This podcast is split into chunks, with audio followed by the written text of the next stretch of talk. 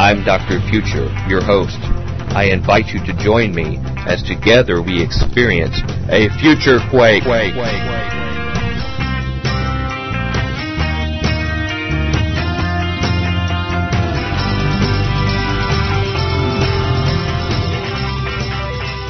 Welcome to the Future Quake Show. I'm Dr. Future. And I'm Tom.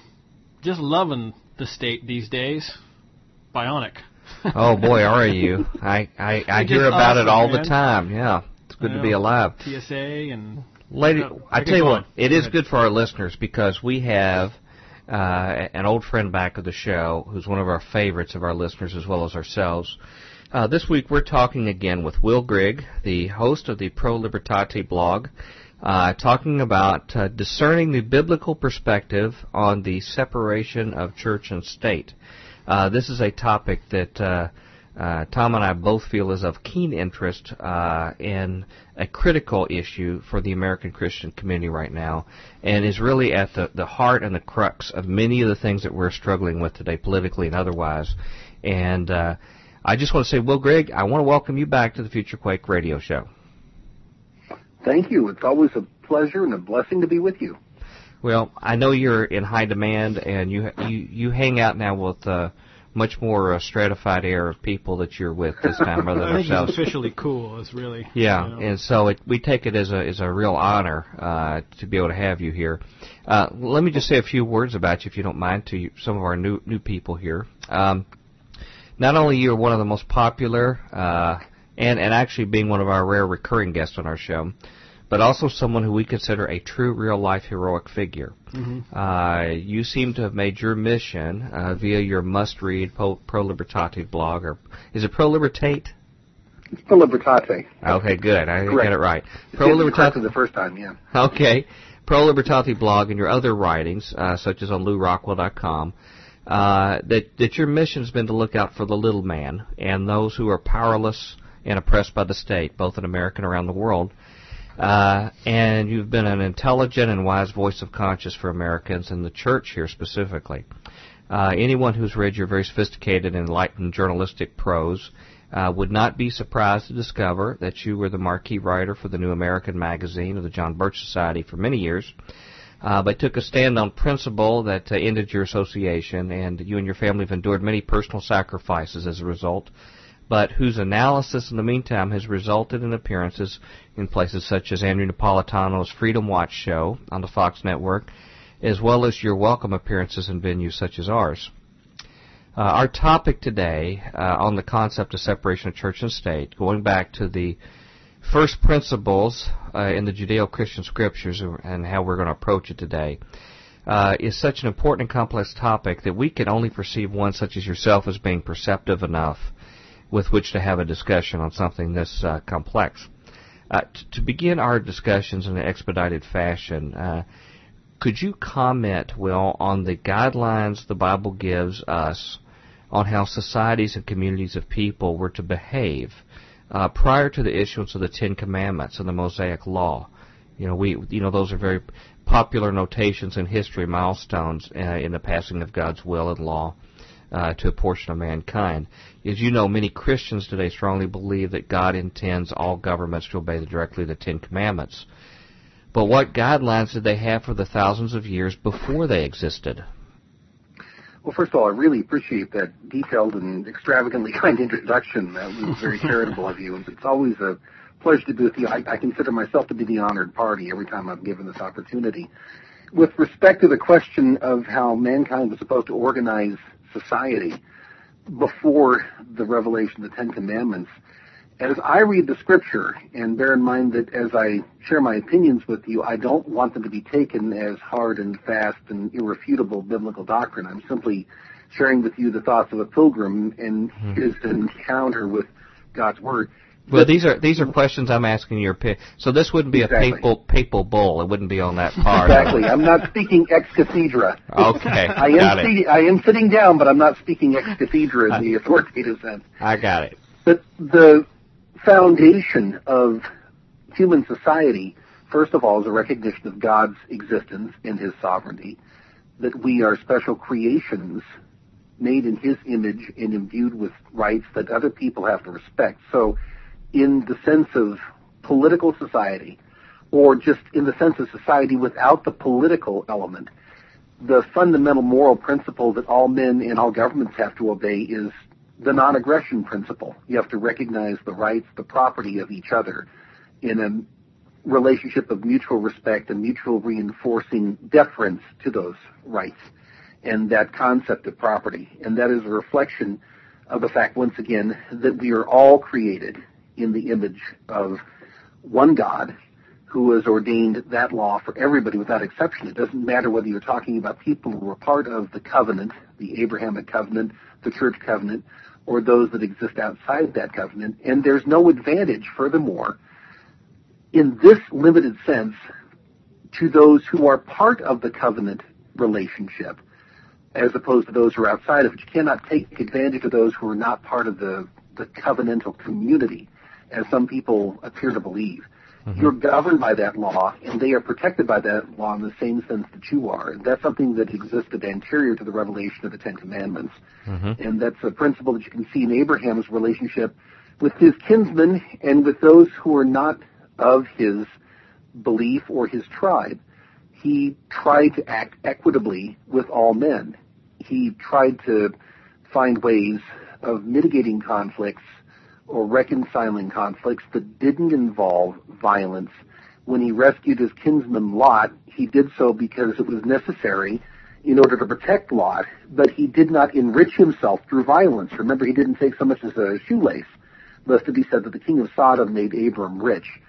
He wasn't going to partake in the spoils or partake in the product of violence. He preferred to deal equitably in a commercial sense on terms of equitable and mutually beneficial commerce with everybody. And I consider that to be part of doing the works of Abraham, which as believers we're admonished mm-hmm. should be our course of action. And all this happened long before the revelation of the Ten Commandments, which made more digestible in a codified sense some of the permutations and applications of that principle with respect to how we're to govern ourselves mm-hmm. and our relationship with each other.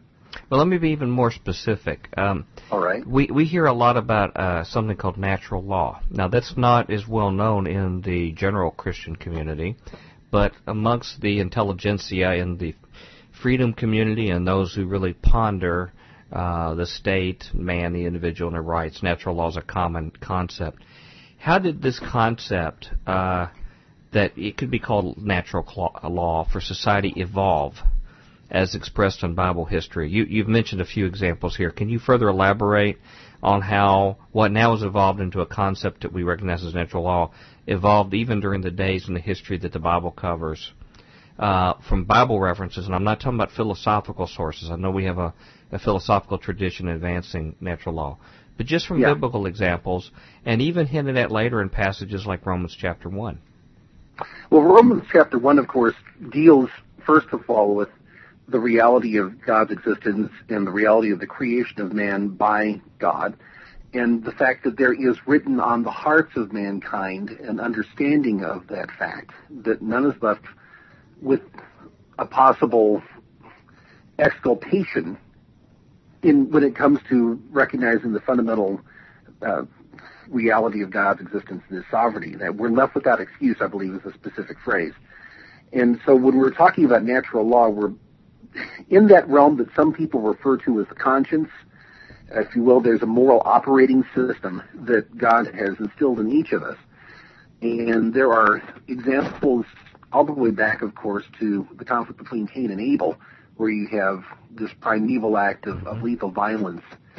Uh, one son taking advantage of the other through lethal force, in acting out of covetousness, out of envy, out of all these things that are from the very beginning clearly and specifically described in the scripture as evil and is conducing in the direction of damnation, that is to say, destruction or permanent alienation from, from God's love and God's presence, which was, of course, the punishment inflicted on Cain. Mm-hmm. Uh, that's something which reflects the fact that there is a moral equilibrium that every individual has.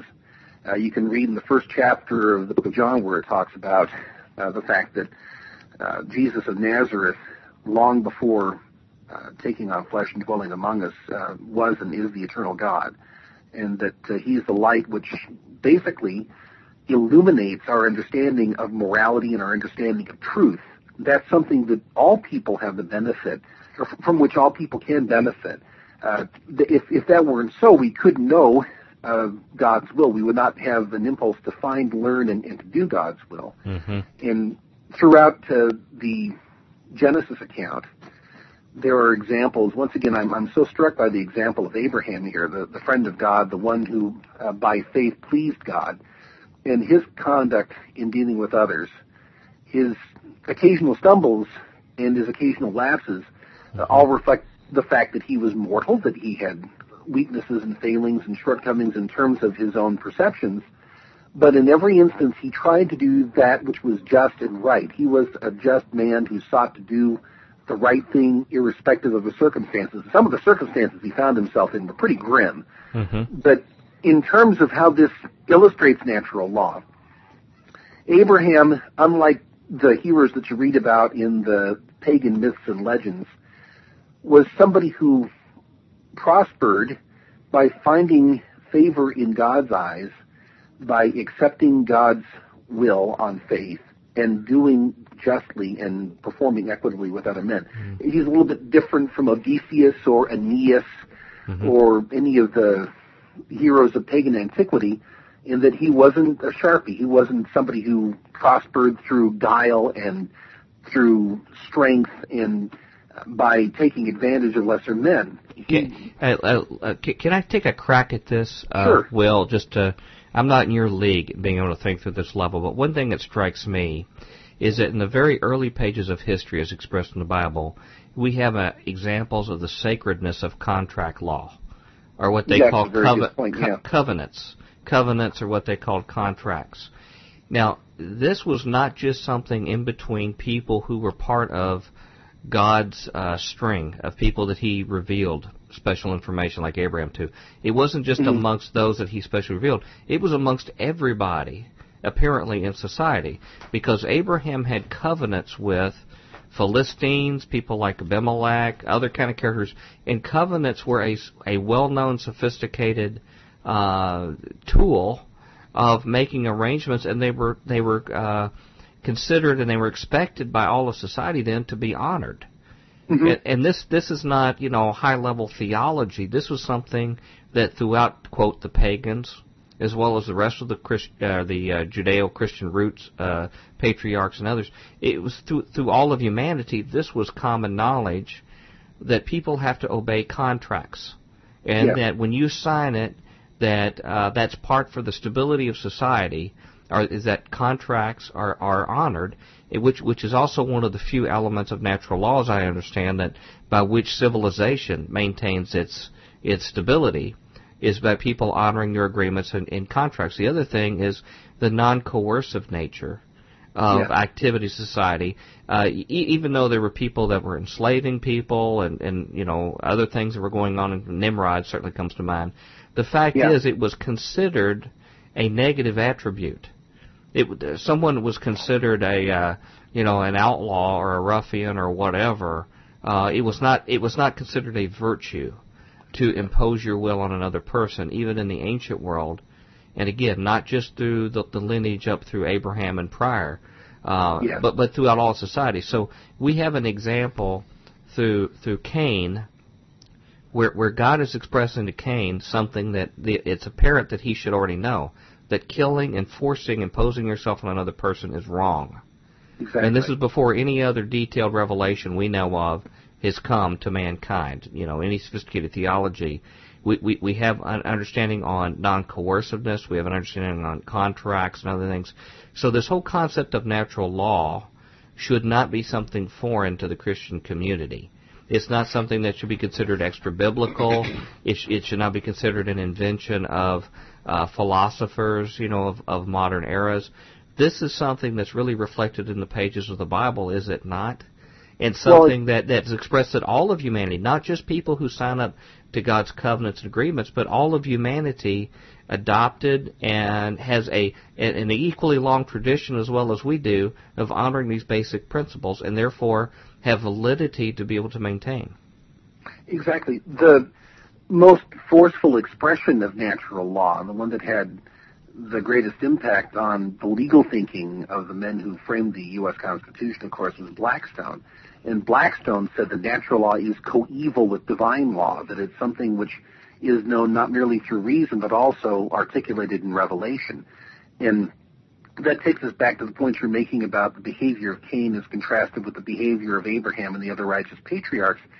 There is this moral center of gravity that is part of our creation, our construction. And what happened with the Ten Commandments, rather than introducing these concepts, you had their forceful articulation and division in the text of the, the Decalogue in ways that emphasize the fact that we have duties to God which define our duties to each other. That's the fundamental proposition of natural law. One of the things that I wanted to point out in this connection is that the Latin word, which is commonly translated as barbarian, indomitus, means basically godless. And what that concept connotes to us is the idea of somebody who doesn't recognize that he is subordinate to God's law. In other words, somebody who rebels against natural law, as is defined by Blackstone, and as recognized by John Locke and others who were contemporaries or or near contemporaries of the founding fathers. And if you were a godless man, you were somebody who exalted yourself above others because, to paraphrase, I believe it's the 14th chapter of Isaiah, you seek to dethrone God and install your own appetite, your own will, in the place of God's sovereignty. So the natural law begins with the recognition that we're all created by the same God and we all have the same rights that were part of our creation and the same responsibilities to each other irrespective of any other consideration. It doesn't matter whether or not people understand salvation in terms of whether they have rights that we have to respect. That's something which was settled for us at the time of our creation. And basically the effort throughout the centuries and millennia that follow to understand those obligations and to apply them in our changing societal circumstances, that's where we end up with common law, which is rooted in natural law. Mm-hmm. And if you don't understand the Romans chapter 1 template here for morality, then you're not going to get the rest of it right. and mm-hmm. I know that there are a lot of people in the Christian church here in America who sort of bridle over the concept of natural law as if we're dealing with something that is a humanistic or Enlightenment era artifact. It isn't. It's something that is rooted in and has flourished in the the soil of Christian understanding and biblical mm-hmm. understanding going all the way back to Abraham and before him. It's not in opposition to no, what we understand as entirely progress- compatible. progressive revelation of, of Christ in any kind of respect. And, and the reason why I think this is important for Christians to understand is that in the pluralistic society we live in, where we're around people who are maybe do not espouse our belief systems, but they're as mm-hmm. equally Americans as we are. They they've been born and gained just as much citizenship as us, and they may say, "I don't buy in to your belief system and all the things it needs to impose on my life," but they really can't say the same thing about natural law because there is a millennia of legacy of natural law being practiced, whether it was called that or not, amongst pagan nations, amongst others, that required for the stability of society that those basic principles be followed. So, uh, natural law, they, they cannot argue that that is shoving religion or particular theological belief down their throats. Because mm-hmm. just simply from a study of history and ancient sources, natural law was, was what all nations, pagan, uh, otherwise, at their very best, what they followed under the most stable societies. Well, C.S. Lewis in his book The Abolition of Man, and I grant that C.S. Lewis is somewhat controversial in some circles in the Christian church, refers to this by the Eastern expression, the Tao, T-A-O. And he goes through the ancient texts of a lot of different religious traditions and a lot of different historic uh, and uh, cultural writings from pretty much every civilization that has left a written record and illustrates that there is a common moral thread running through all these traditions that reflects the truth of what we read about in the first chapter of Romans, or for that matter, elements of what we read about in Acts chapter 17, the Mars Hill oration by, right. by Paul, where he talks about the fact that we recognize that we are the creation of a common creator. And he quoted back a pagan text saying one of your own poets has said we're his offspring. He wasn't saying that that was a scriptural insight. Mm-hmm. He's saying that that resonates with the reality that there is a creator and we're all, if you will, to the extent that we're creations of God, to that extent we could be considered the offspring of God, not the spiritual offspring, not the regenerated offspring that uh, reflect the reality of salvation by way of the atoning blood of Christ. That's a different proposition. He's saying that we're all human beings and we all have the image of God uh, inscribed in our features, and so we all have those rights, and we have to respect and protect each other's rights to that extent. And C.S. Lewis in The Abolition of Man said there is this common moral foundation that we can find. They don't understand salvation, but they do understand the reality of mutual and reciprocal rights and the virtues that define a good and ordered society. And that reflects the truth of what Paul was talking about in in the first chapter of the mm-hmm. Epistle to the Romans. And, and if you, in, in back in these days, even in pagan cultures, if you drew a wide enough circle, a sampling of people that saw cases of isolated exploitation, the consensus would be that was wrong. Uh, yeah. you, you know, if you were if you were uh, a cohort of some kind of uh, emperor or conqueror, you may write very positively of how you conquered this or that tribe or different region. But if you look at a larger context of people and they look outwardly on that, they would say that was not uh, good for civilization or, or humankind itself. So I, I want to make sure that, you know we've established again natural law is something that's been a feature, yeah. and really uh, when when we look at the common Christian arguments about m- making a nation a Christian nation or following Christian laws, they usually look at the Ten Commandments forward, and that that that leaves out you know, roughly 2,500 years of civilization, yeah, where there had to be some kind of standard to keep, to keep uh, society stable uh, and to keep people from killing each other and you know total destruction. And uh, Christians need to acknowledge that and recognize something was practiced by consensus uh, that was universal and that is reasonable and fair to appeal to other people in a pluralistic society to acknowledge, and it is something uh, that is consistent with God and, and His will yeah. as expressed that, in Scripture. That is not a negligible chunk of human history, and so that's very important. But right. the other point I'd like to make in this context is we had to reverse engineer what it says once again in the first chapter of Romans here. The whole point of the book of Romans is to explain our predicament as sinners and how we're going to how we're going to avoid hell. That's the whole point of the book of Romans. The message, of course, is this happens uh, by grace through faith in Jesus Christ and the finished work that He presented on our behalf to reconcile us to God in spite of our sinful state. That's all very well and good. The question is, if you're not somebody who already understands this, how are you going to recognize that you're a sinner? Mm-hmm.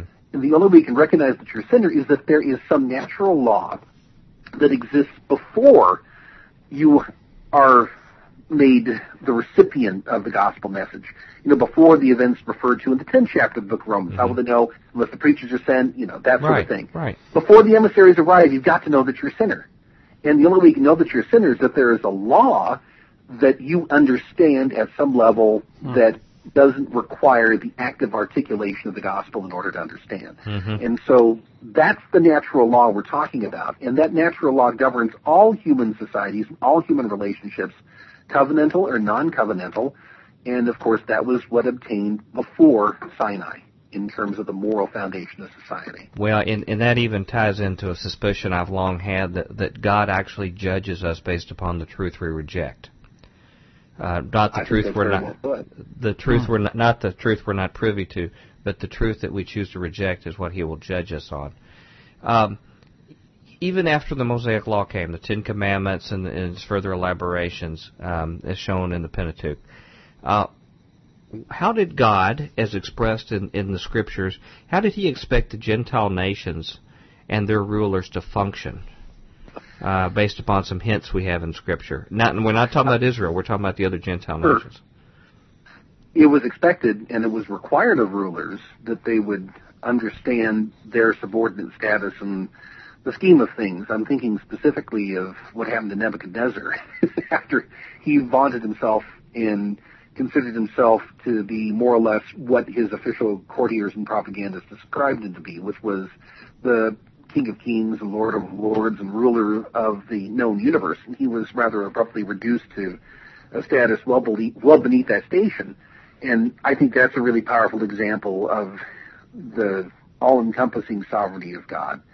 And it was expected and required of these rulers of pagan nations that they would comport themselves according to the national law, or natural, forgive me, not national, natural law, in recognizing God's existence as sovereignty and in recognizing the obligation to protect the rights, the property, the individual dignity of their subjects. That, of course, is very much the exception in all of political history and certainly of the history that's recorded in the Old Testament. If you take a look at uh, Egypt and Babylon as the two great counterexamples to the way that society should operate according to the Old Testament standard, in Egypt, of course, you had the Pharaoh, somebody who exalted himself as if he were God.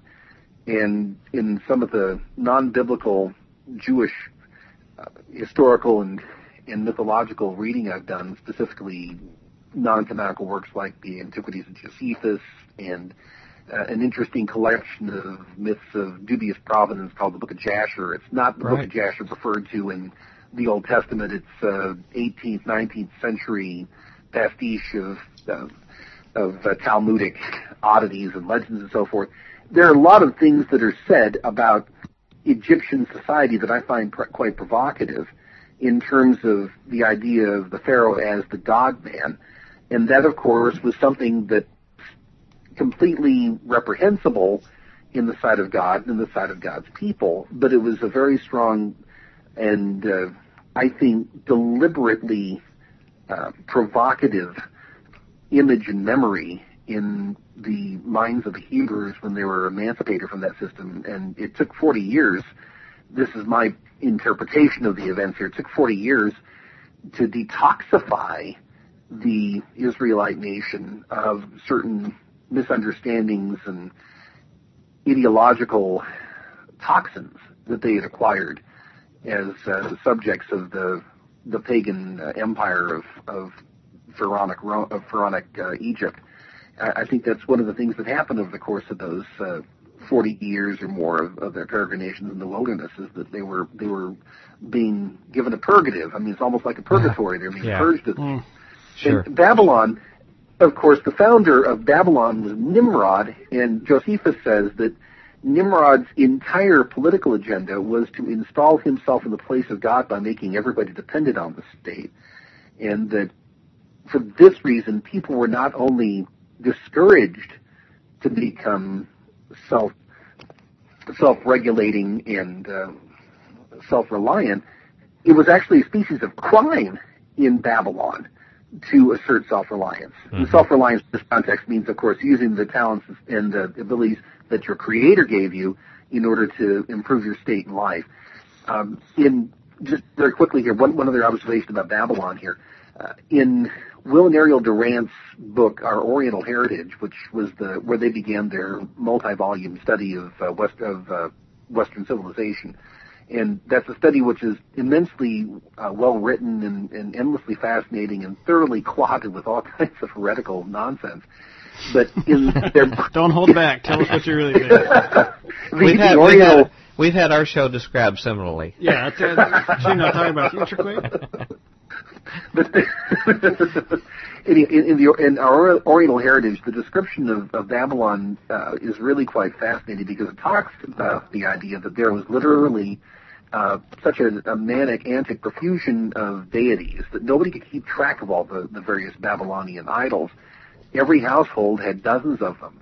And Durant at the time, he was a very militant non, uh, non-believer. He, he took the Catholic sacraments on his deathbed in conscious imitation of Voltaire, which I think is sort of an interesting little bit in his biography. But Durant was a, a cynical and very witty unbeliever, but one of the points he made here was really quite interesting. He said that you had a pantheon in Babylon of literally thousands and thousands of deities, and you had Babylonians praying to them for success in battle or for profitable returns in commerce or for amorous conquest, but none of them would even think of making a petition for eternal life or for redemption of sins. That wasn't the function of the deity in the system that Nimrod created. Everything was thoroughly materialistic and everything had to do with obtaining advantage through the intervention or through the the imagined intervention of some deity. And that's one of the reasons I think uh, one of the most important illustrations of, of, of the fact that uh, Babylon is such a, a powerful counterexample here that you come back to again and again and again in the scriptures about Babylon as the image of everything that is constantly evil and degrading in terms of politics and cu- culture and morality. Mm-hmm. And it all has to do, first of all, with the rejection of the first tenet of, of the natural law.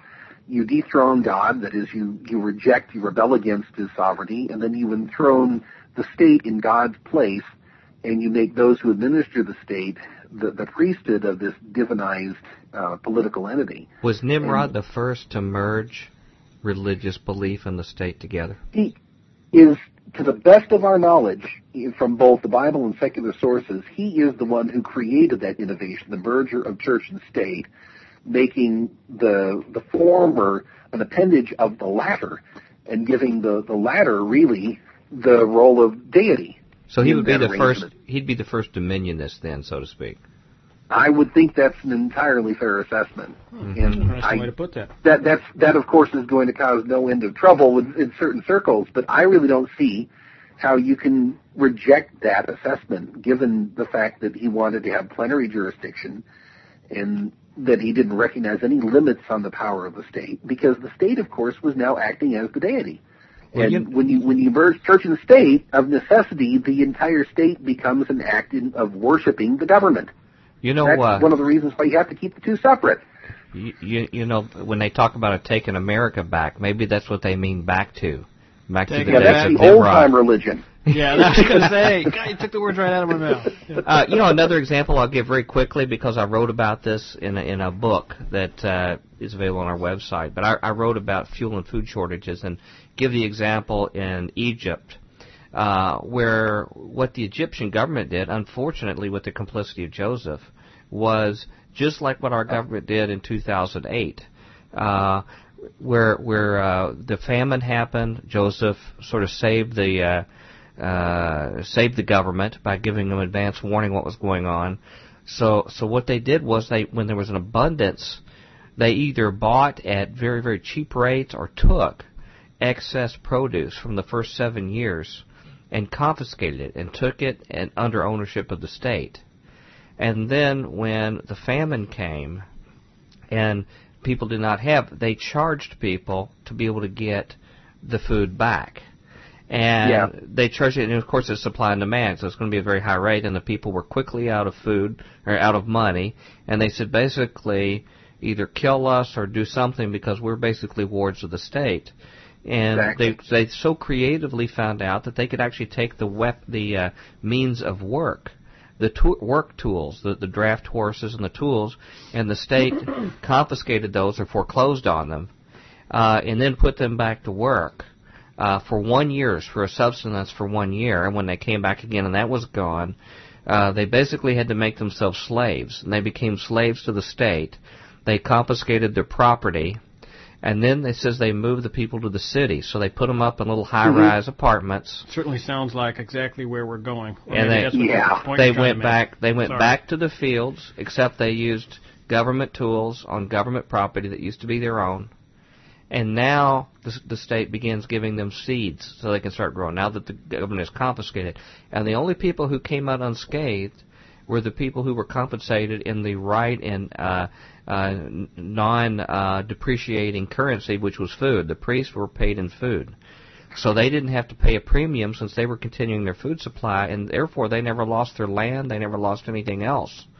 Uh, and so the people, it says, came under slavery because of this opportunity that the government took, uh, because they just controlled one critical uh, staple. They were able to confiscate everything from the people, and I think that's what we saw in 2008, where the the government actually took advantage of a, a shortfall in, in hiring and, and other things and began to foreclose, and now they're the largest property owner. They're the largest, uh, yeah. you know, slumlord, I guess you could mm. say. Uh, they yeah, also their hand is still their hand is stretched out still. I mean, they've Mm-hmm. not Right. stopped or even abated that process. Yeah. Uh, oh, they own automakers, right? They own automakers. Uh, what? How many millions of the public now work for a government-owned entity or insurance Even agencies? even the even during they were proposing another bailout recently and on the Senate floor and uh, one of the senators from New York, I can't remember which one, got up and said, "Look, New York State needs a bailout because we are a high tax state and all these other states are low tax states, so Yeah. they have a competitive advantage." and, and when you look in the Gosh. when you look at the third seal in Revelation, you will actually see this is on going on for a long time. When you see the rider with the scales in his hand, weighing out Mhm. the exchange rate for a Yeah. day's worth of sustenance food. Uh, basically, the, the the kingdoms of this world have done the same system from time immemorial. But I know we could go here for a long time, but I, I, I guess I want to wrap up by, by understanding we're we're, we're going to understand a little bit more exactly what government expected Gentile nations like ours to do when we look at the judgments he placed on them. In the judgments, he elaborates what he holds them accountable for what they didn't do. But they were accountable during this period of time. If you have a, a large enough group of people on the outside looking at the affairs of those who abused it, it was recognized by civilization that, that, that those kind of activities were abuses.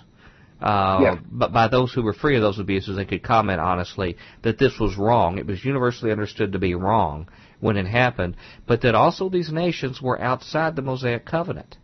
Uh, they were not part of the people who were taking the covenant with the unique people that God chose, but that doesn't mean that God didn't have standards for these other nations, even proceeding after his his experiment or his his isolated uh, what do you call it laboratory uh, with the people of of Israel of uh, Abraham Yeah. through Israel. Well, he still had were- other expectations from them.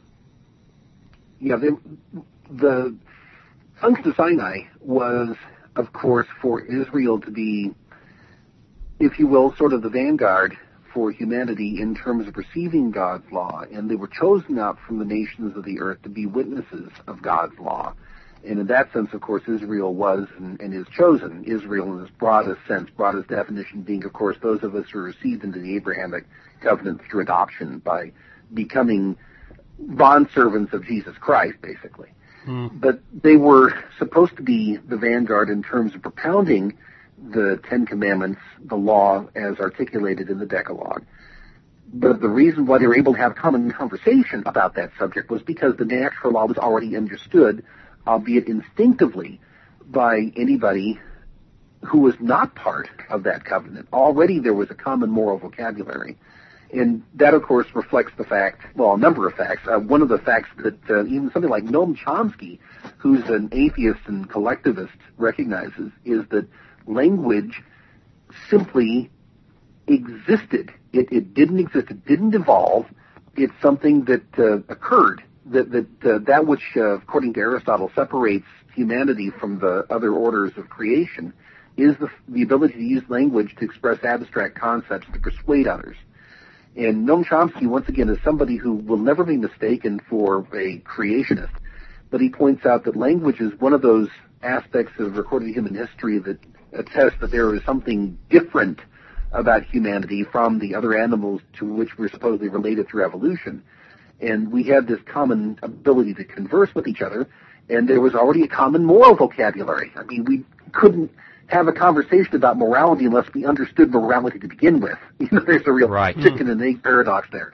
But that's because of this natural law that we're talking about, and all nations are subject to it, just as all created things are subject to the law of gravity. Right. Hmm.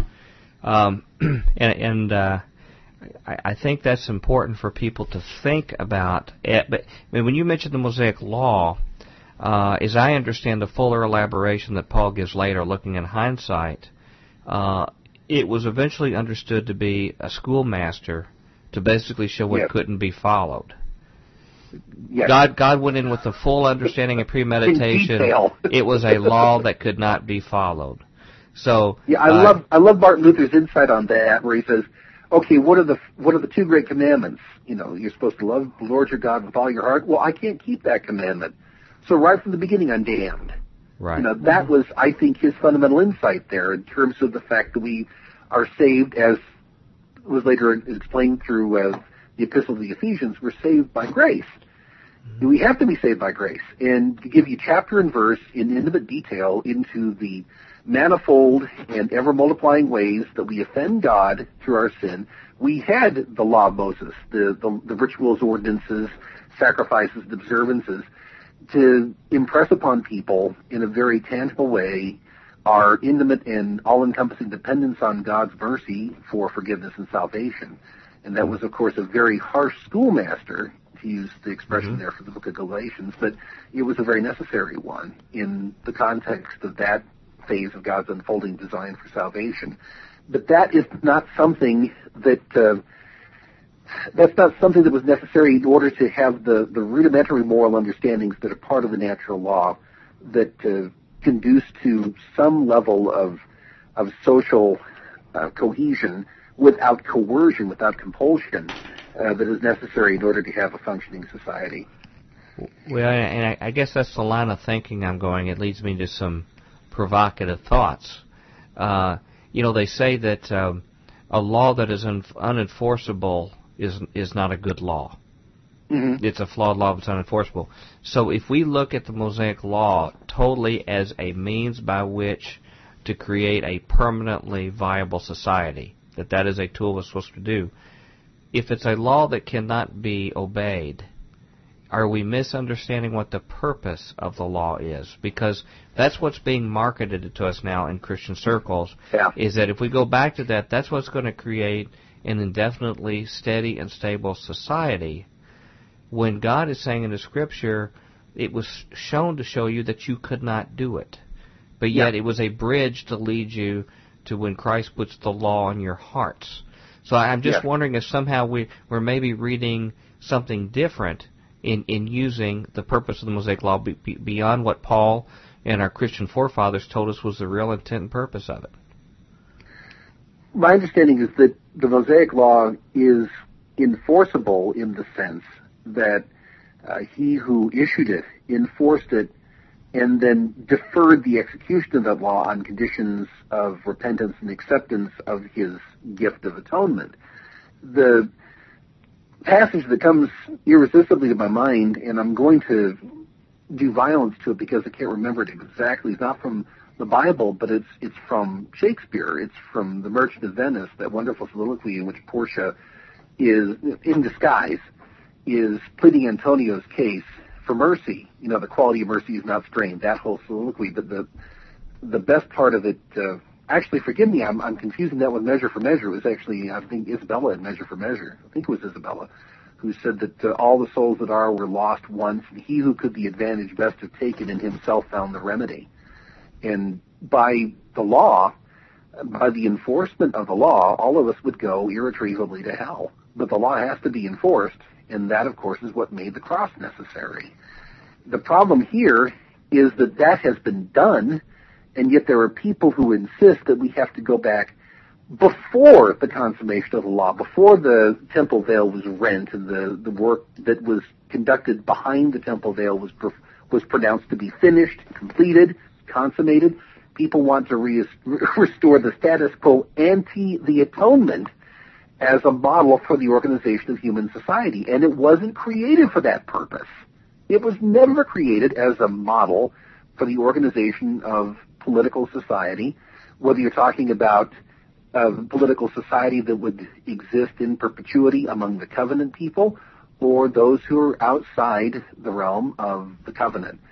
It wasn't given for that purpose its purpose has been completed, and yet there are some people who want to act as if the books of Galatians and Colossians, inter alia, don't exist or that they are of no consequence in terms of God's program for salvation and God's program for human freedom.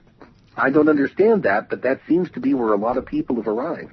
Well, that, that's where I'm trying to direct our discussion. Uh, the most vocal elements of the Christian society in America right now uh, are going back to do what I understand the Judaizers have tried to do, to reestablish yeah. these things. And I think Paul would have stood against it. Uh, he because, might have even said, "I wish they would have cut themselves off." Yeah, yeah. Right. So, so be, because because he it had been revealed what God's plan was through through that whole phase and the use of the law, and it was fulfilled. He said he came to fulfill it. Mm-hmm. Uh, but yet we're going back to something prior to that delivery, like you say, and resurrecting that and applying it in a civil manner across the board, uh, while the law created a very wonderful society when it was followed, we know most of the time that mankind did not have the wherewithal to follow it. And because it was not followed, uh, majority of the time in Israel's culture were dark days because they found themselves unable to be able to fulfill this ideal standard. Well, there's a lot of what the Bible records by way of history. It is meant to impress upon us the apparently infinite and infinitely self-replenishing nature of man's foolishness yeah. and the consequences thereof. I, for what? Here's a really good example from the New Testament. Uh, the epistles to the Colossians, the two that we have, there's at least uh, one other, of course, that wasn't included in the canon, but the two that we have are a rather detailed description of a failing church. Now, why do we have in the middle of the New Testament, which of course uh, conveys the good news of salvation, why do we have these two books, these two epistles, which give us a very detailed and somewhat despairing account of a church community that eventually withered and died in a very wealthy commercial uh, trading center. And I think that's because we're supposed to profit from the negative example of all the things that mm. went wrong. We're supposed to avoid these things. And of course, the admonitions to do right we're supposed to follow and they weren't followed, they weren't applied, and because they weren't applied, you ended up with a church that eventually died. And you can see the same type of thing when you read some of the darker passages of the book of Judges, for instance, or some of the other historical works of the Old Testament.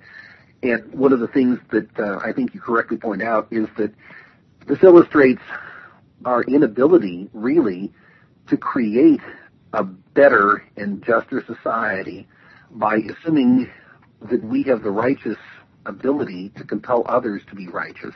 I mean, that's one of the constant conceits that is used to assemble and exercise power, uh, mm-hmm. whether you're talking about the Old Testament or in the New. And unfortunately, that's the perennial temptation. That was the last of the desert temptations, if you will, uh, presented to Jesus. I mean, I was just talking with my wife Corinne about this this afternoon about what uh, chutzpah was displayed by the adversary as he presented to uh, our Lord a vision of the kingdom of the world and said, All these I will give to you if you bow down and worship me. And of course, Jesus told him to get lost, but I've got to imagine that at some point in that conversation, it would have been made clear, uh, Jesus would have told Satan, You're trying to bribe me with something I already owned. And that mm-hmm. goes back to, so that's basically the trick that you're describing that took place in Egypt you know, where the government mm-hmm. confiscates mm-hmm. something that you own and then and then makes you pay to get it back.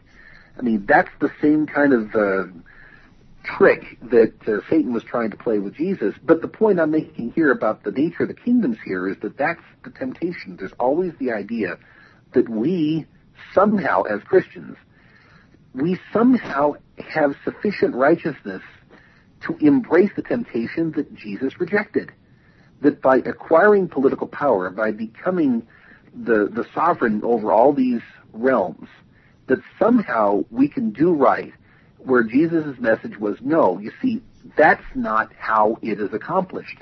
You know, think of all the wonderful things I could do if only I had the power, if I were sitting on the throne that were the very cockpit of human society uh, because of my unique justice and righteousness. Think of all the good that could be done with this power. And it's important that good people exercise that power because if we don't, then a vacuum will be created that will be filled by lesser men.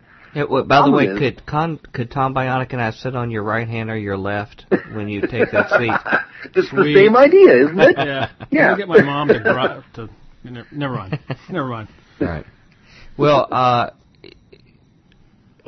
before I'm labeled as being too disparaging of the Mosaic Covenant, um, I, there, there, there's one particular point of it I think that maintains its relevance to us today in our in our governing capacities.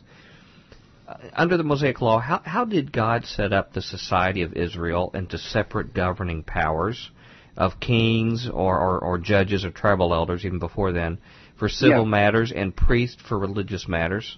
What what wisdom was God trying to show us there by that? You don't want to sacralize the exercise of political power, I think. And that, of course, is exactly the opposite of Nimrod's arrangement, where by virtue of being somebody who exercised authority, which is to say delegated and limited power, in the civic realm, you so you, you exalt yourself as a minister of God to that person. Now, in the sense that you are governed by God's law, there is a limited and unique way in which you could say that there is a certain ministry involved here. But you're not ministering to God in the sense of uh, acting with respect to the status of the soul of the individual with whom you're conducting political business. In other words, you don't have in the original scheme that existed during the the era of the, the patriarchal clans and the judges and the priests, you don't have a temptation to look upon uh, any of these political officials as the pontiffs of a religion. I mean, today in our post-Republican imperial American political system, whoever is elected president becomes a divine emperor king. He's not only a limited term dictator, he is something akin to a deified figure. And this, of course, is something which has been said of Barack Obama many occasions, but during the two terms of George W. Bush's reign, there were many, many depictions of him that were circulated by pious, Bible-believing, church-attending Christians that made him look as if he were draped in some divine aspect. And that's something which goes back a long ways in the history of our country. I mean, good heavens, even George Washington, who no doubt would have been horrified by the fact, has been depicted as experiencing an apotheosis, a literal ascent to godhood. And after Abraham Lincoln was murdered, within hours he was being depicted as a Christ figure. Well, you don't have the temptation to deify somebody in the type of an arrangement that God actually provided for the ancient Israelites. You had judges who applied the law, and the law, of course, was rooted in, and, and if you take a look at Deuteronomy and Leviticus, there are many, many applications of this principle, but rooted in the idea of doing equity based on, on property and on non-aggression, uh, refraining from aggressing against your, your neighbor, against his property, refraining even from coveting his property, the covetousness that will lead to aggression. Judges were supposed to apply that law. You had patriarchal leaders within the various tribes who would administer the affairs of the various tribes, and then he had the priests who would administer the rituals of the law. And the thing is, after Israel ended up saddled with a king as a result of apostasy, that's made very clear in the eighth chapter of First Samuel. And the reason why they wanted a king, as it says, is so that he would lead them into war like all the other nations, all these other nations governed by mm-hmm. Nimrod's concept of government. Even after that, it is specifically stated in the coronation chapter, I believe it's the ninth chapter of First Samuel, that there was a written order to the kingdom. If, if you will, it was a constitutional monarchy, and Samuel under God's direction, wrote down the limits of the king's authority. He could not transgress those limits without incurring God's disfavor. And w- what is it that he did that eventually caused mm-hmm. the kingship to be taken from him? He tried to join church and state. Right. That right. was the, the signal offense of King Saul, was that he presumed the authority to offer sacrifices and to minister as if he were a priest when that was not given to him. So you can't really blame the ACLU or the Society of Separationists for the concept of keeping the church and state or the throne and the altar separate. That's something that you read about in First Samuel. And the the primeval sin in this respect was the very first king of Israel who violated the limits of his authority by presuming to join church and state. Mm-hmm. So, so the Lord has has been on the record for a long time where He stands on this. Yeah, that which the Lord has divided, let no man try to join. Hmm. Interesting. Um, what what does Scripture say from from the prophets and elsewhere? Were the issues God was most angry with Israel's kings in civil leadership and how they functioned? Uh, and I'm not talking about the priest or the religious leadership, you know, leadership or or their their moral failings or idol worship. Not not not the the spiritual issues, you know, about uh, worshiping other gods. What were the other criticisms that the prophets judged the civil leaders for? Almost without exception, they all have to do with doing violence against the weak, transgressing those elements of the Ten Commandments that have to do with obeying the second great commandment. The two great commandments, of course, are love the Lord your God with all your heart, with all your soul, and the second is to love your neighbor as yourself. That goes back, of course, to Deuteronomy, or before that. I mean, it was articulated forcefully in the Shema from Deuteronomy. and you can read it in the golden text as well. I believe in the book of uh, Micah, if I remember correctly. But it all had to do with second great commandment issues, the corruption of power that led people to presume that they were emancipated from the chains of God's law, and that because they were powerful, they could presume to do those things which God had forbidden those who were in lowlier station to do. I mean, I love the way that uh, the prophet Nathan read David the Riot Act, that he basically entrapped David using his own conscience against him after David mm-hmm. coveted and then committed adultery with uh, Uriah's yeah. wife Bathsheba, and then had Uriah killed. Basically, you have the trifecta there. you have mm-hmm. you, stage by stage by stage. He was he was somewhere he shouldn't have been, doing something that was none of his business. Uh, he saw something that he wanted because he had the power to take it. He took it, and that created a situation that made it necessary in order to cover his sin to make somebody else pay for his transgression. He did that, of course, because he had the political power to do it.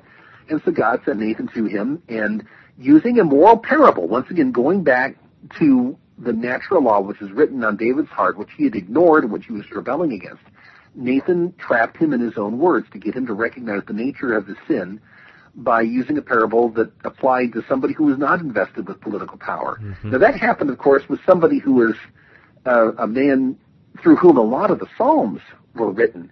But you can take a look at a number of other examples later on in the, the historical and prophetic works. Will, Will can I give some examples? Uh, just sure. a comment.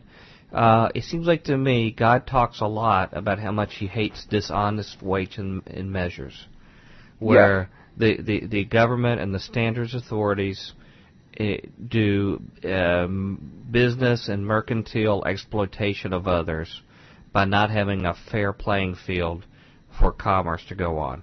And the, the unconnected, the unpowerful, the unwealthy always get burned.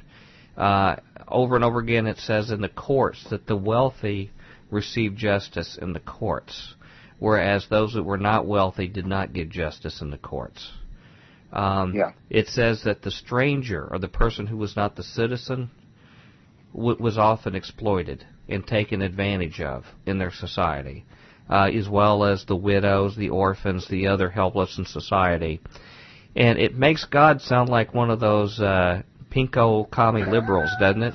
that God spent. I mean, we really got to be concerned about God and His liberal tendencies, in that He puts this stuff in the A list of the complaints yes, of the prophets. Now, he says a lot about idol worship. He says a lot about following false gods and all these kind of things. But if you put that in a scale, you're going to find a lot of the prophetic literature of judgment over those things that I just mentioned, which was an overbearing, controlling society that would actually be very comfortable to most of us in the conservative background mm. in our nation, yeah. a society that we would say, hey, that's just big business. That's just the way it is out there, and everybody's got to pull themselves out of the bootstraps.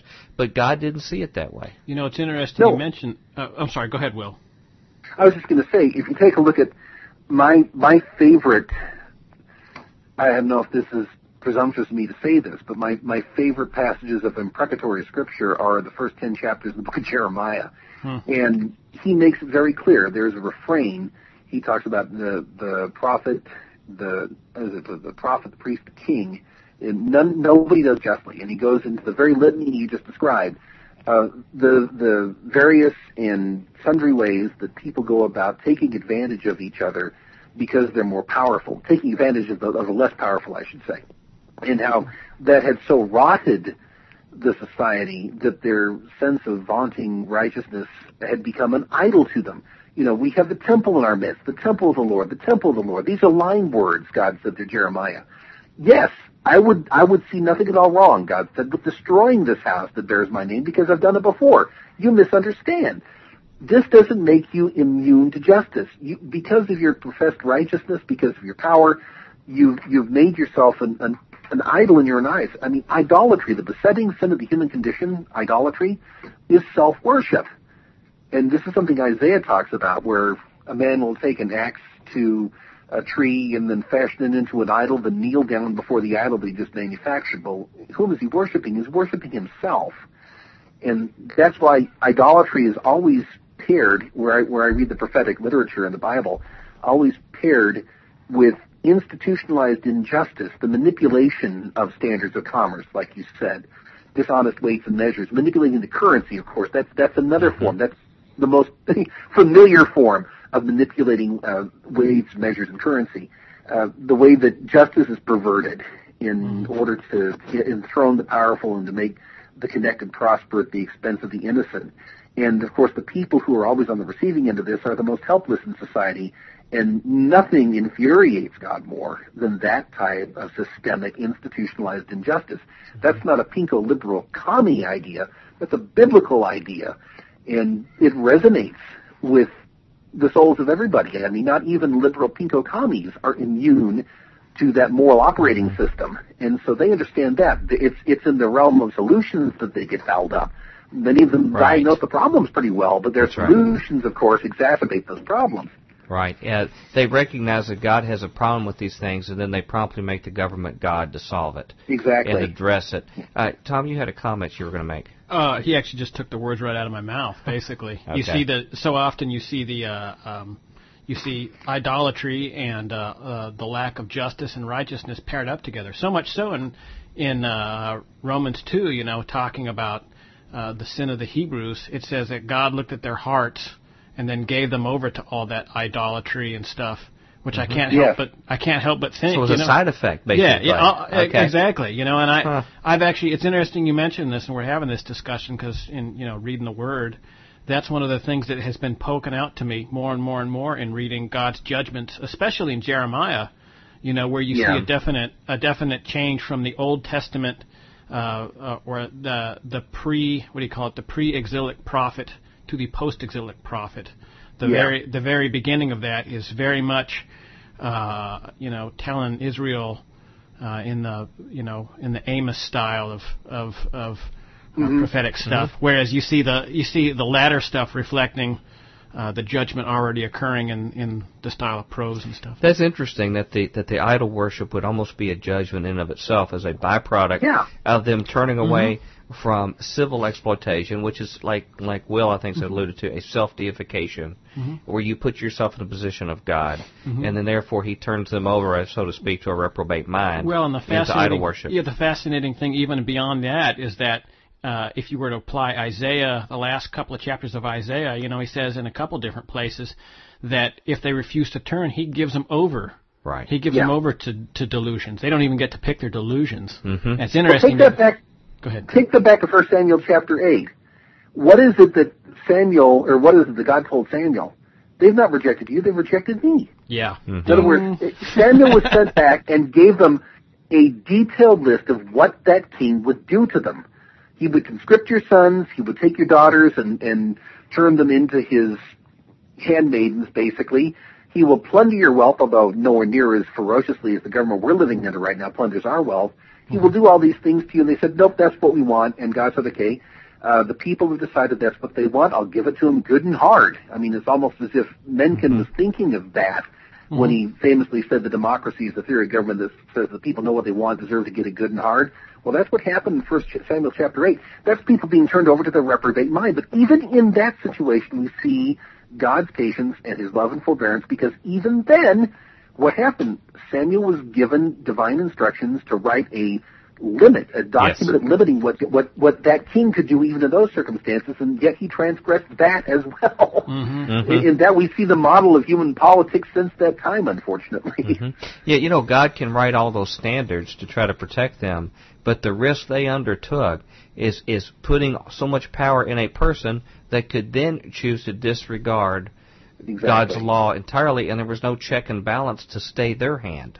There was no way, at least when the tribes, when you had individual tribes, if you had a tyrant took over one of the 12 tribes, the rest of them were free or could counteract through that decentralization. Yeah. Now you've handed over the keys of tyranny. What were you going to say, Will?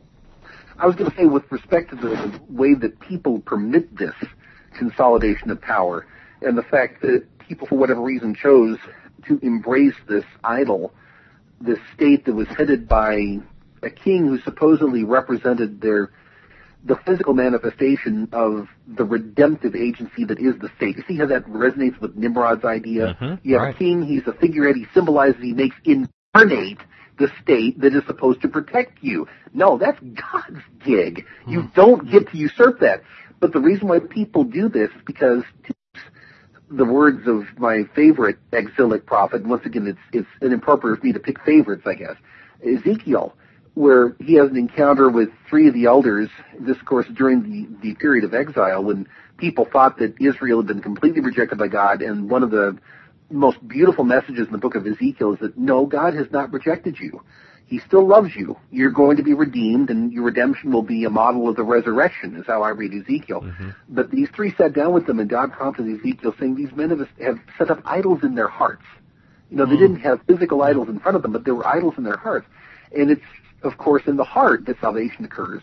It's in the heart that redemption takes place, and it's in the heart when people embrace idolatry. And so, as you said, the physical act of idol worship is the late stage symptom of the cancer of idolatry that's already taken over the soul of an individual or in the aggregate a nation.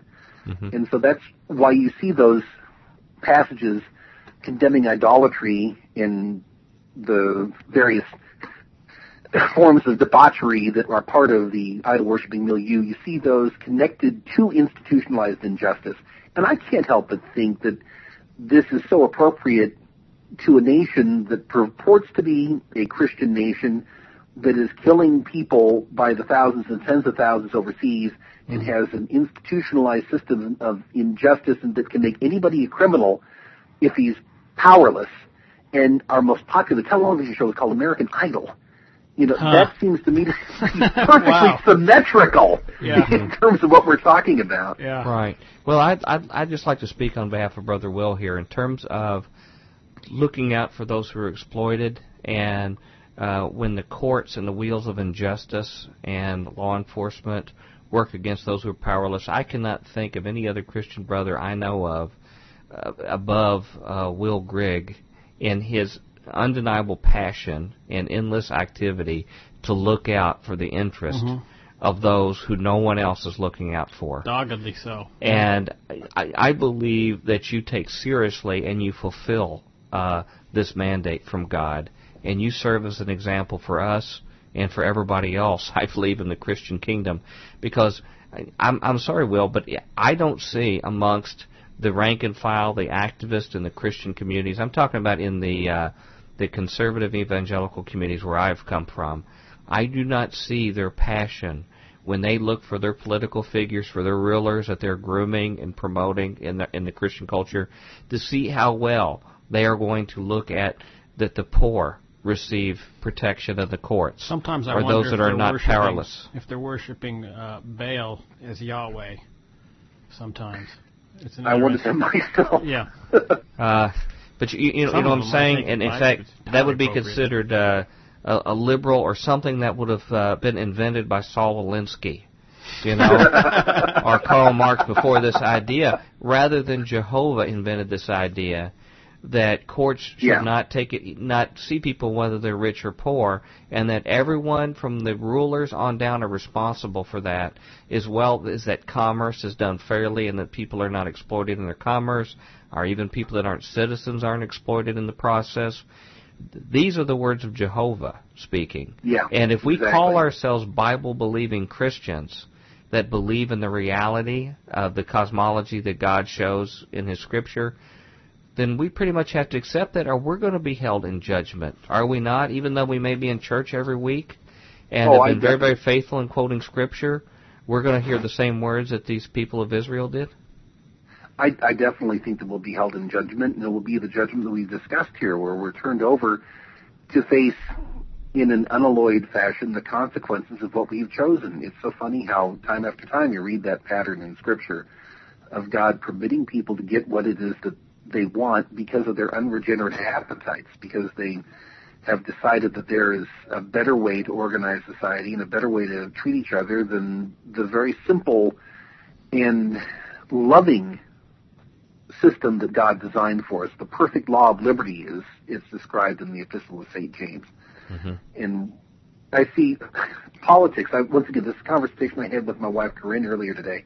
I see politics as nothing more or less than the unending quest for self-enriching exceptions to the golden rule.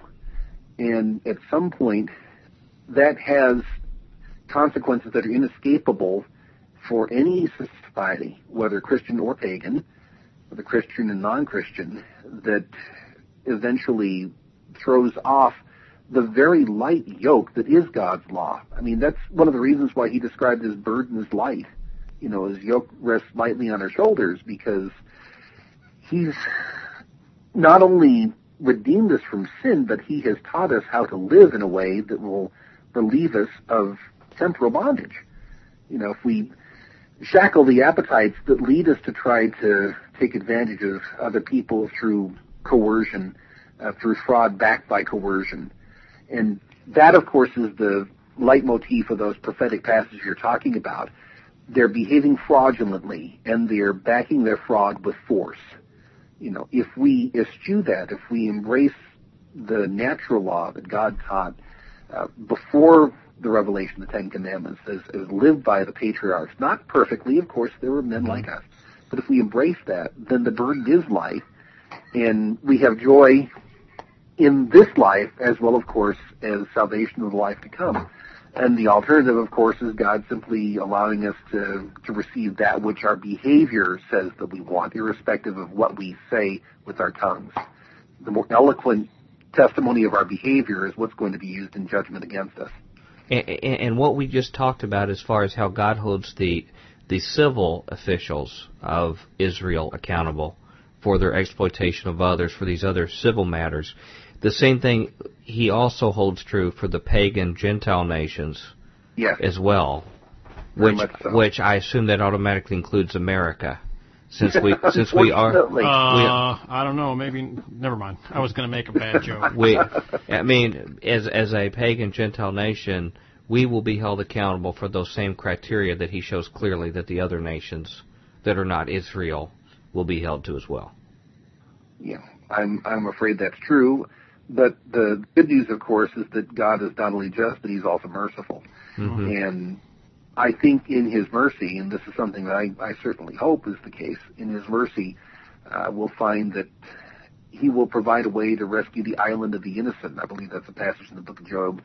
You know, we're not going to be free from privations and tribulations, but the, the fact is, if if we seek earnestly to do what is right, if we're not seduced into believing our own press, if you will, in mm-hmm. terms of our, our supposed infinite righteousness.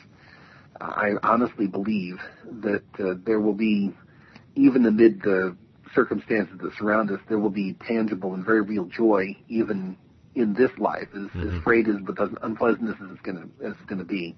I'm not going to say that God's going to intervene to save the United States because we're His special favorite.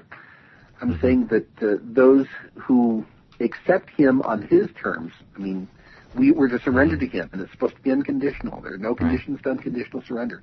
But those of us who live in this country, who've had the benefit of, of living in this country, mm-hmm. or anywhere else on this planet, those of us who accept and live his law will will know joy in this life. However mm-hmm. rough it might get in the in the interim. Right. Right. Well, I appreciate you putting that on a positive note. You know, we've been like a cheetah going through this material here. We have already through five questions of the 28. Sweet. It just means we're going to have to have round two. Through this. Um, would you be so kind as to come back to pick up part two sometime at a time of your convenience? I would very much enjoy that, and I really appreciate the invitation. It's uh, a great honor that you do me by having me on your program. Well, I'm sorry I'm taking us back to the Precambrian era and moving forward in the Mesozoic. See, I've been accused several times of being a little slow, you know, to get up off sort of the tortoise of uh, alternative Christian radio. But uh, I had planned to start talking about Jesus in the next question, Welcome and then Slothquake. move move on to the latter stretches. But we'll leave it at that. But in closing, I want to uh, clarify a little bit of what's going on with your blog and anything else with you, because if people don't know you, I'm I'm almost certain our listeners are going to want to find out more. And we've not provided you really the forum that really serves your dignity of the material that you carry. Mm-hmm. You do that much better yourself. So, uh, what's going on with your blog? Uh, Anything else you've got going on, and how people can follow your work? Right now, the blog is still up and running, and I've not yet been able to integrate the blog with a number of other projects I'm doing with respect to video commentaries and radio. But these are all projects that I'm busily working at, and as soon as I have any developments to report, I'll be doing that on my blog, which can be found at freedominourtime.blogspot.com. It's called Pro Libertate. Pro Libertate, the blog, at freedominourtime.blogspot.com. I update it about three times a week as my schedule permits. The current posting at Pro Libertate is about a land grab in the state of Missouri where a 300 and some odd acre facility called Camp Zoe, which is run by a counterculture musician, is being forfeited by the government. That is to say, stolen under the color of supposed law because of the misbehavior of others. They found the property guilty and they're taking it from him without proving that he had any role in committing a crime against anybody. And this is very typical of what goes on in our society right now. It's like Mhm. Naboth, quite Mhm. frankly. Right. It happens every single day. But that's the lead essay at freedominourtime.blogspot.com. Most likely it will be republished at lewrockwell.com sometime in the next little while. My radio show, Pro Libertate Radio, is on hiatus right now. I'm switching networks. I'm probably going to start up again with broadcasts on Saturday night after the beginning of the new year in January 2011. And once again, I'll have updates about that on my blog as soon as I have any information to report. Okay. And uh, you have books that are available, right? Can where can they go get your books? Right now, I think my most recent book, uh, Liberty Eclipse, is sold out. Oh, okay. I'm working on on two or three different book projects right now. One of them is well, I've got a real penchant for apocalyptic titles. Uh, my current book is tentatively titled uh, "The Blood Dimmed Tide," and it's about, unfortunately, the the rise of a certain type of totalitarian or quasi-totalitarian conservatism. And that's most likely going to be my uh, next book, and I'll have details about that on my blog pretty soon. Mm-hmm. Uh, we'll, we'll look forward to talking about it here. I want to. feel good type of pick me up. That's Yeah. right, like we're used to here. Yeah. Uh, Brother Will, thank you so much for your testimony of being a servant of Christ and being faithful. Listeners, I've got one request for you. Um, please go get any kind of materials that Will has. Just buy it all. support support his ministry. You'll be doing Dr. Future and Tom a big favor if you would do that. And uh, Brother Will, thank you for for spending time with us. Re-energize Thank you so much. yourself, and if you don't mind, I'd really like to have you back uh, to pick up where we left off because I want to make this sort of a, a multi-part set that people have. I can't think anything more important for our Christian audience is to get their thinking sorted out on this very important matter. I appreciate that, and thanks so much for the opportunity. Well, thank you so much for being with us, and God bless. We're back at Future Quake with Dr. Future. And Tom, boy, how I love government. Bionic. hmm Well, you know, government has its place. Uh, actually, this is something. Taking out the trash and stuff, yeah. This is something we didn't get into, but um, it appears what I can see from Scripture is that the Lord really wanted more of an agrarian lifestyle, where, where they went out and spread out over the whole earth, and, and basically he had small families and clans, you know, with their stuff. But people kept insisting on congregating together, so then they could form tyrants hmm and their tyrant could maybe beat up somebody else's tyrant. But none of that seemed to me to be part of God's plan Hmm. that I can tell. So mm-hmm. instead of replenishing, they built a tower. They stayed together. God separated them. Then they started forming these groups, having the same problem, you mm-hmm. know. And then even when He set apart these other people, you mm-hmm. know, then what do they do? They want a king. They want to go repli- replicate what the pagans did. So Well, uh, fortunately, we do have a, a a great government. Gosh, I just can't get over how awesome our government is with the TSA body scanners. And yeah, ladies and gentlemen, Yeah. he's been fixated on the TSA body scanner. So just be prepared. I'm next, sorry. I'm, I'm sorry. I'm very frustrated by it. I know that it's not entirely on topic. Although in, Just- in in context with like government and abuses of power, I can't think of any more that is more sublime. I prophesy from foreshadowing that we will hear a body scanner story from you next week in tomorrow's Tremors. There but you go. what they'll hear from right now is Merv who can tell you how to contact us at Future Quake. Future Quake radio broadcasts are archived at www.futurequake.com suitable for downloading or streaming, as well as other show information. Email Dr. Future and Tom Bionic at drfuture at futurequake.com. That's D-R-F-U-T-U-R-E at futurequake.com. Tell us your name, city, and radio station or internet, and if we can use your name on air. Comments on the shows, topics, or guests, or suggestions for future show topics or guests are most welcome. Dr. Future and Tom will discuss selected emails each week during the radio broadcast. We got to go. Okay. Come back next week for tomorrow's Tremor Stories. Until then, we hope your future's always bright. Have a good day. Bye bye. Join us next time as we dare to experience another aftershock of a future quake. quake, quake, quake.